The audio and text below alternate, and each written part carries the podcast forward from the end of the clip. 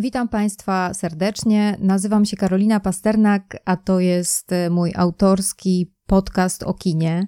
Drugi odcinek poświęcam aktorowi, którego wszyscy bardzo dobrze znacie, a który pojawia się na dużym ekranie w nowej roli Williama Hale'a w czasie Krwawego Księżyca. To już dziesiąta współpraca Martina Scorsese z tym aktorem, który jest trochę jak Rolling Stonesi, to znaczy chyba posiadł tajemną wiedzę na temat tego, jak żyć, żeby się nie zestarzeć i ciągle być na topie. O kogo chodzi? Oczywiście o Roberta De Niro. Zawsze chciałem, żeby w tym, co robię, ludzie widzieli kawałek siebie, a nie kawałek tego, do czego aspirują. To są słowa bohatera mojego dzisiejszego odcinka, no i ciekawi mnie bardzo, jaki kawałek siebie zobaczycie Państwo w postaci, w którą wciela się w czasie krwawego księżyca. To postać bardzo mroczna, bardzo bezwzględna i wyrachowana, zresztą jak większość bohaterów, których grał Robert De Niro. No ale dobrze, zacznijmy tę historię opowiadać od początku. Zobaczyłem go na przyjęciu świątecznym w 1971 roku u dziennikarza Jaya Coxa i jego żony aktorki Werny Bloom. Tak wspominał Martin Scorsese pierwsze spotkanie z Robertem De Niro. Opowiadał dalej tak. Wydał się znajomy, więc podszedłem i zapytałem, y, czy nie włóczyłeś się przypadkiem w dzieciństwie w okolicy Hester Street? Na to Robert De Niro nie odpowiedział nic. Zmierzył tylko badawczym wzrokiem Scorsese'ego i wtedy reżyser przypomniał sobie wszystko. Gang Scanmer Street. Y, tak nazywał się ten gang, do którego jako młody chłopiec, malutki chłopiec należał Robert De Niro. Martin Scorsese i De Niro pochodzą z rodzin włoskich imigrantów. Obaj wychowali się w Little Italy. No i De Niro faktycznie był w dzieciństwie w tym lokalnym gangu i miał nawet pseudonim Mleczny Bobby od y, bladej karnacji.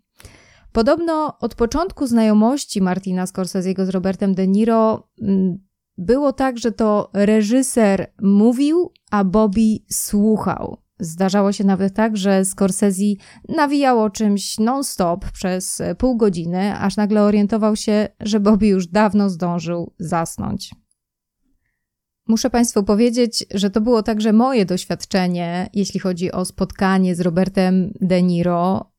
To był festiwal w Cannes, e, taras pałacu festiwalowego. De Niro bardzo się spóźniał. 15 minut zamieniło się w 20, pół godziny w trzy kwadranse, godzina w półtorej. No cóż, tak bywa z gwiazdami, nie było na co narzekać. Gdyby tak jak taras Pałacu Festiwalowego w Cannes wyglądały wszystkie poczekalnie świata, to nikt nie miałby pretensji do czekania. To spotkanie odbywało się w grupie z kilkuosobową ekipą dziennikarzy. Usadzono mnie przy takim wielkim stole vis-a-vis aktora.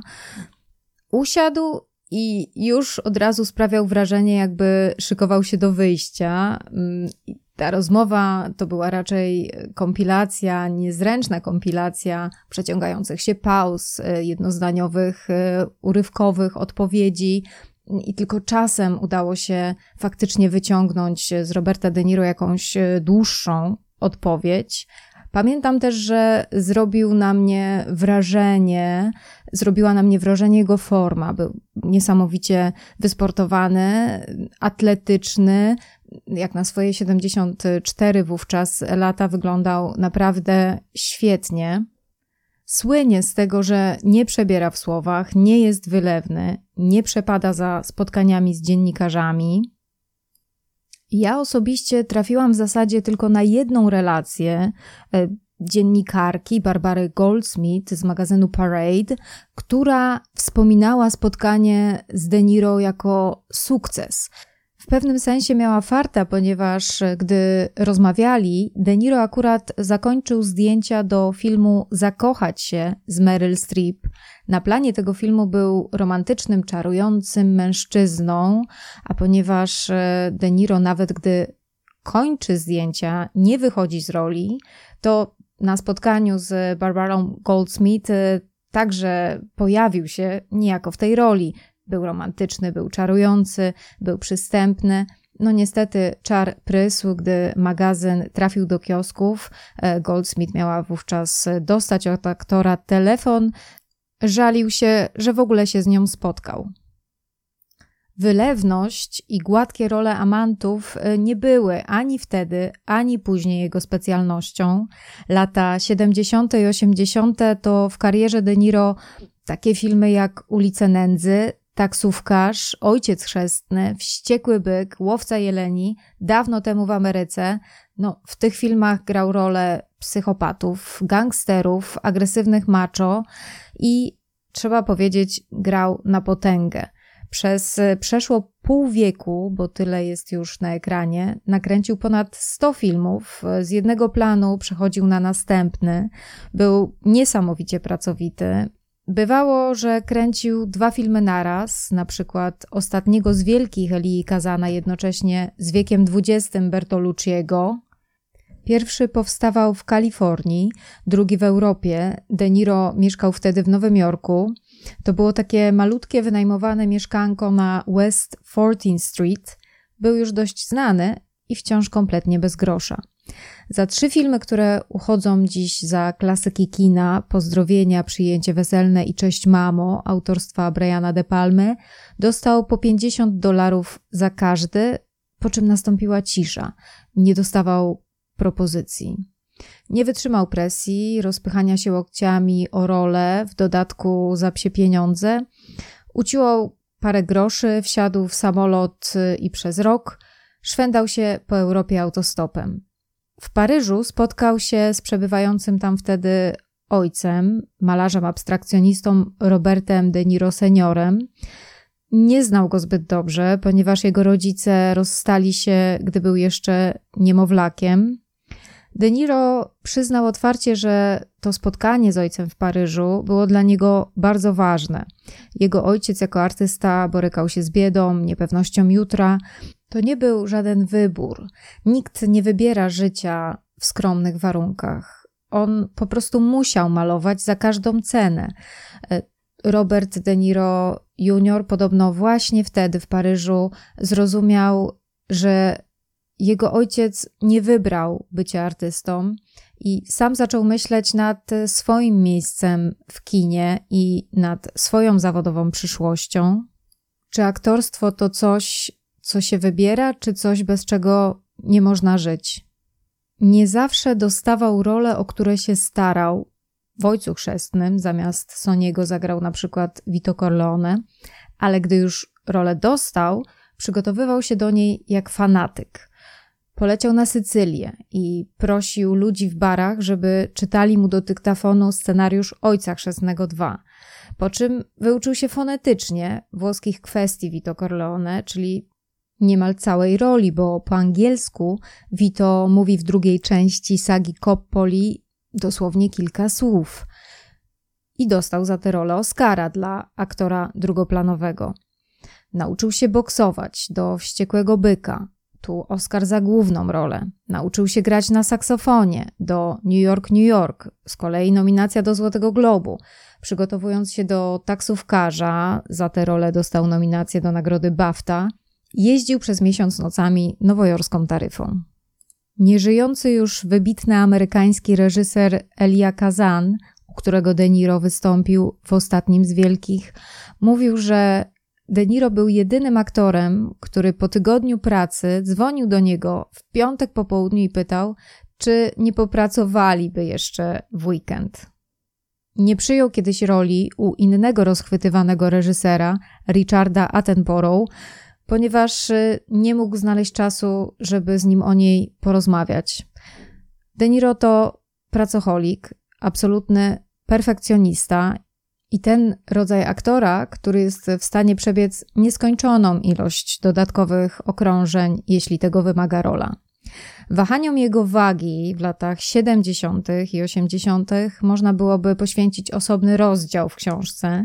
Najsłynniejsze to to z okresu, gdy kręcił wściekłego byka, przytył 30 kg, a żeby przybrać na wadze, aktor wybrał się w podróż po Rivierze Francuskiej, podczas której jego jedynymi zajęciami było regularne spożywanie posiłków i oddawanie się sieście.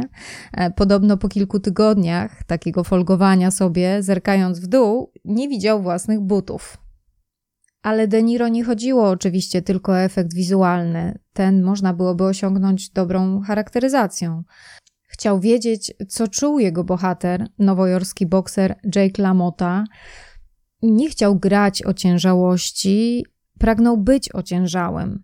Podobno, kiedy raz się wczepi w swoją postać, nic ani nikt nie potrafi go zmusić, żeby z niej wyszedł. Miał ogromnego farta debiutować w świecie filmu w latach 60., tuż po premierze Dzikiego z Marlonem Brando i Buntownika bez powodu z Jamesem Deanem. Dla amerykańskich aktorów zaczęła się wtedy złota era. E, właśnie wyszli spod klosza gigantycznych hollywoodzkich studiów, które w poprzednich dekadach kontrolowały nie tylko dobór filmów, e, w których się pojawiali, ale także ich życie prywatne. Nie zaczęła się też jeszcze era tabloidów i telewizyjnych show, w których obecność, mniej więcej od e, końca lat 80., stała się wyznacznikiem być albo nie być. Może to właśnie dlatego lata 70. dały początek największym karierom aktorskim, jeśli chodzi o mężczyzn XX wieku. Alowi Pacino, Dustinowi Hoffmanowi, Robertowi De Niro właśnie, a także choćby Jackowi Nicholsonowi. Marketing i promocja były mało ważne, e, liczyło się granie. Może to zresztą dlatego De Niro do dziś e, nie jest fanem udzielania wywiadów i spotkań z dziennikarzami. Miał jeszcze jednego farta. Trafił w dwa miejsca, w których wykuły się kariery, wykuły się talenty największych aktorskich osobowości XX wieku. Chodzi o The Actors Studio, a także o konserwatorium aktorskie Steli Adler. De Niro, kilkunastoletni wrażliwiec z rozbitej rodziny, nie mógł nie odnaleźć się w tym miejscu, w którym praca nad rolą polegała właściwie na swoistej psychoterapii. I właśnie to, że najpierw trafił pod skrzydła Steli Adler, pozostawiło olbrzymie piętno na jego aktorstwie, bo to od niej przejął filozofię budowania roli. Stać się graną postacią w takim stopniu, w jakim tylko umożliwia to własna fizjologia. Ta metoda De Niro dała o sobie znać już w jego pierwszym castingowym portfolio. Znajdowały się tam cztery fotografie, na których dwudziestokilkuletni aktor występował w różnej charakteryzacji i w różnych strojach, i przedstawiały one zupełnie, wydawałoby się, inne osoby. Przy czym jedna z nich e, to była fotografia Bobiego e, jako 80-letniego starca. Reżyserka castingu, która zaangażowała go do jego pierwszego kinowego filmu, przyznała, że nigdy wcześniej ani później nie widziała czegoś takiego. Młodzi aktorzy starają się zazwyczaj upozować na olśniewających amantów. De Niro potrafił rumienić się i blednąć na zawołanie, no ale to oczywiście jazda obowiązkowa. Natomiast teraz wywołał u siebie do roli chorobliwą wysypkę jak e, wspomina e, aktorka Shelley Winters, z którą przyjaźnił się kręcąc e, przyjęcie weselne Briana De Palmy. De Niro nie płynął bezwiednie z falą nadarzających się angaży filmowych. Wydaje mi się, że gdy wrócił z Paryża, z tych krótkich wagarów od życia, które sobie zrobił, miał już bardzo dobrze przemyślany stosunek do aktorstwa – mimo że postaci, w które się wcielał, są w większości odstręczające, to wciąż nie są jednoznaczne. W każdej kreacji De Niro, czy to wtedy, gdy grał nieokiełznanego mafioza, jak w dawno temu w Ameryce, osobę o zachwianej psychice, jak w taksówkarzu, czy brutalnego boksera, który pięści równie często jak na ringu używa we własnym domu. W każdej z tych postaci była choć mała cząstka, choć jedna genialnie wygrana scena, podczas której na moment byliśmy w stanie wejść w skórę bohatera. Pamiętacie może, jak we wściekłym byku Jake stoi w budce telefonicznej, a po drugiej stronie linii słychać głos brata, którego zamierza przeprosić. Słowa tkną mu w gardle, następuje przedłużająca się cisza, potem dźwięk rzucanej słuchawki. Oto niezwyciężony, wielki Jake LaMotta zostaje znokautowany przez jedno niewypowiedziane słowo. W czasie Krwawego Księżyca, który właśnie wszedł na ekrany polskich i europejskich kin, też są takie sceny, ale nie chcę Państwu o nich mówić, bo to jednak premiera, nowość i film, który trzeba zobaczyć. Nie chcę zdradzać zbyt wielu szczegółów, żeby nie zepsuć Państwu seansu. Podam jedynie garść informacji, moim zdaniem, niezbędnych przed obejrzeniem filmu, a także podzielę się kilkoma obserwacjami. Jeśli chodzi o fakty, to po pierwsze, film Scorsese jest y, adaptacją książki. I to nie jest fikcja. To jest y, reportaż y, pod tym samym tytułem autorstwa Davida Grena. Fabuła koncentruje się na losach plemiona Osedżów, którzy zostali przesiedleni z ich ojczystych ziem do Oklahomy. Wydawało się, że tam nic nie ma, y, pustynia, ziemia jałowa. Tymczasem jesteśmy na początku XX wieku. Okazuje się, że pod powierzchnią podarowanej osedżom ziemi kipi, kipią niezliczone y, ilości ropy naftowej. Zaczyna się haniebny proces przejmowania przez białych Amerykanów wpływów na ziemiach wcześniej podarowanych osedżom. I teraz parę spostrzeżeń przed seansem. Zwróćcie Państwo uwagę na końcu filmu jest już y, omawiana w wielu recenzjach scena, która polega na odegraniu słuchowiska radiowego. W tej scenie pojawia się zresztą sam reżyser Martin Scorsese. I w pewnym sensie to, co oglądaliśmy przez poprzednie trzy godziny, tak, film jest bardzo długi, trwa ponad trzy godziny, więc y, to wszystko zostaje odegrane oczywiście w ogromnym skrócie, jako słuchowisko radiowe. Tymczasem to, co poprzedziło tę scenę, klamrę zamykającą film, to było absolutne przeciwieństwo słuchowiska radiowego. Bardzo chciałabym, żebyście Państwo zwrócili uwagę, jak w tym filmie Scorsese operuje obrazem, jak montuje obrazy, jak, co bardzo ważne, dialogi i słowa, które padają, mają drugorzędne znaczenie, bo tak naprawdę liczy się to, czego bohaterowie nie mówią, o czym milczą. I w tym sensie jestem pod absolutnie ogromnym wrażeniem pracy, którą wykonali i Robert De Niro, i Leonardo DiCaprio, i fantastyczna Lily Gladstone także aktorzy drugoplanowi Jesse Plemons, y, John Litlow, y, Tantu Cardinal. Bo y, wiecie Państwo, właściwie wszystkie kwestie, większość kwestii, które pada w tym filmie, to są półprawdy albo kłamstwa. William Hale, czyli postać, w którą wciera się Robert De Niro, Nieustannie przekonuje nas o swojej miłości do plemiona Osedżów, o tym, że to jest kultura, która go zachwyca.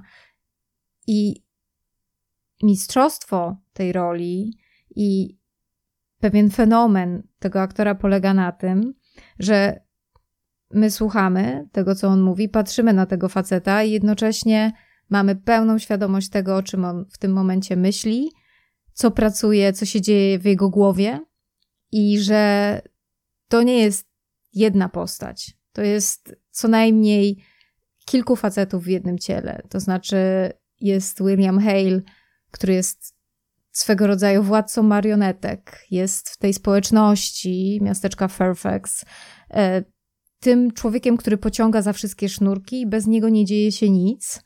Jest e, William Hale, głowa rodziny, który próbuje zapewnić y, głównie sobie, ale jakiemu się wydaje także swoim bliskim, majątek, bo pieniądze są dla niego najważniejsze. Jest William Hale, ten, który, którym chciałby być, którym chciałby być postrzegany w każdym razie w tej społeczności, a więc właśnie człowiek, który jest przyjacielem plemiona Osedżów, który jest y, dla bohaterki Lily Gladstone y, kimś w rodzaju wujka, jest y, człowiekiem, którego ona zna od dzieciństwa, któremu z jakiegoś powodu ufa. Bo tak pojemna jest ta postać, że te wszystkie emocje się w niej mieszczą, i to jest zupełnie mm, niesamowite. Powiedziałam o pieniądzach, które są dla bohatera De Niro najważniejsze. I to jest bardzo ważny temat, bo e, zwróćcie Państwo uwagę, że to ten, ta historia, od której Scorsese wychodzi w tym filmie, to jest historia plemiona, które z dnia na dzień stało się bogate. Osedżowie myśleli, że dostali jałowe ziemię, znaleźli w tych ziemiach ropę, natychmiast stali się majętnymi ludźmi. I to jest przecież ten mit założycielski Stanów Zjednoczonych. To znaczy mit o tym, że każdy może z dnia na dzień y, przejść od zera do bohatera, czy w wydaniu amerykańskim od zera do milionera. To znaczy, Amerykanie wierzą, że wystarczy ten ślepy traf, łód szczęścia, któremu czasem trzeba trochę dopomóc, ale że podstawą jest właśnie ślepy traf. Pułapka polega na tym, że jeśli ten ślepy traf się nie zdarzy w życiu bohatera, jak nie zdarzył się w życiu Williama Hale'a, ale też Ernesta Burkharta, czyli postaci, w którą wciela się Leonardo DiCaprio, to zaczyna się kombinowanie, jak to zrobić żeby jednak się zdarzyło. E, to są początki towarzystw ubezpieczeniowych, ten okres, o którym opowiada Scorsese i e, bardzo zabawnie w kilku miejscach, bo to trzeba powiedzieć, ten film ma bardzo wiele zabawnych momentów. To jest e, maestria, żeby w tak mrocznej historii, z tak mrocznej historii wycisnąć także ten komediowy, mm, komediowy element.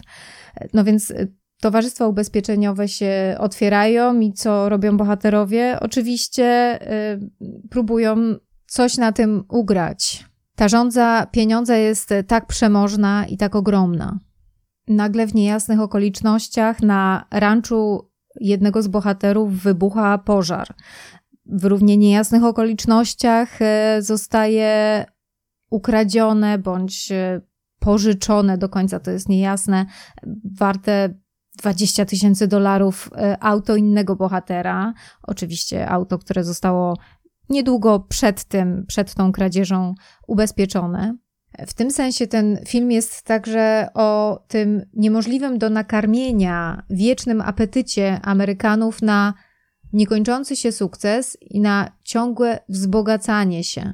Sukces, dodajmy, prosty, ten, który przychodzi niespodziewanie i który zakłada, że no właśnie, z dnia na dzień e, wyjdziemy z punktu zera i dojdziemy do punktu milionera, tylko że on jest oczywiście od początku do końca oparty na wciąż tym samym kłamstwie. To znaczy, nie jest trudno zrozumieć, dlaczego on się tak przyjął w Ameryce. To jest kraj, który powstał, e, gdy kolonizatorzy z Europy przybyli Mm, na ten kontynent i odkryli te przepastne połacie ziemi, które jak im się zdawało, mogą być ich, mogą za darmo, nagle, z dnia na dzień dostać e, coś, czego tak bardzo brakowało im w Europie.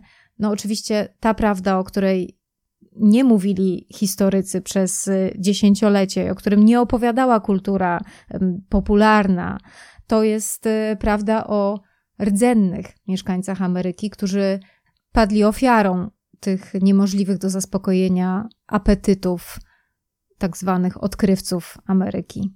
I na koniec jeszcze jedna myśl, która od pewnego momentu towarzyszyła mi podczas seansu filmu Czas Krwawego Księżyca.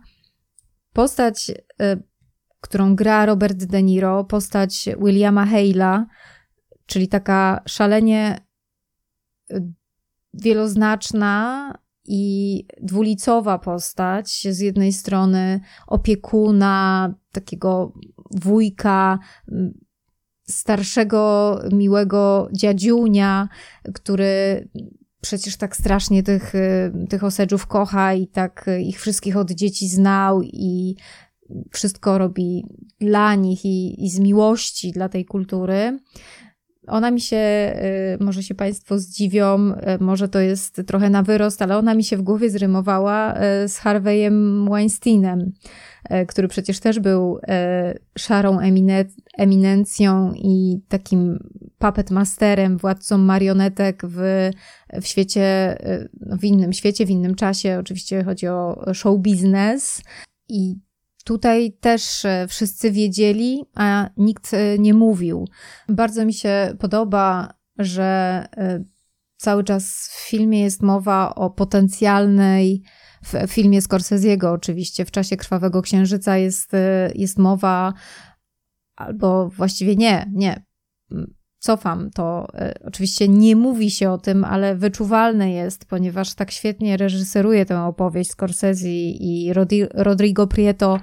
Tak fantastycznie ją fotografuje, że my z tych obrazów, które są nam przedstawione, domyślamy się, wiemy, że jest e, trucizna, że coś zatruwa to życie, o którym opowiada mm, Scorsese, tę historię, tylko że tą prawdziwą trucizną nie jest e, płyn w ampułce, tylko właśnie ta zmowa milczenia.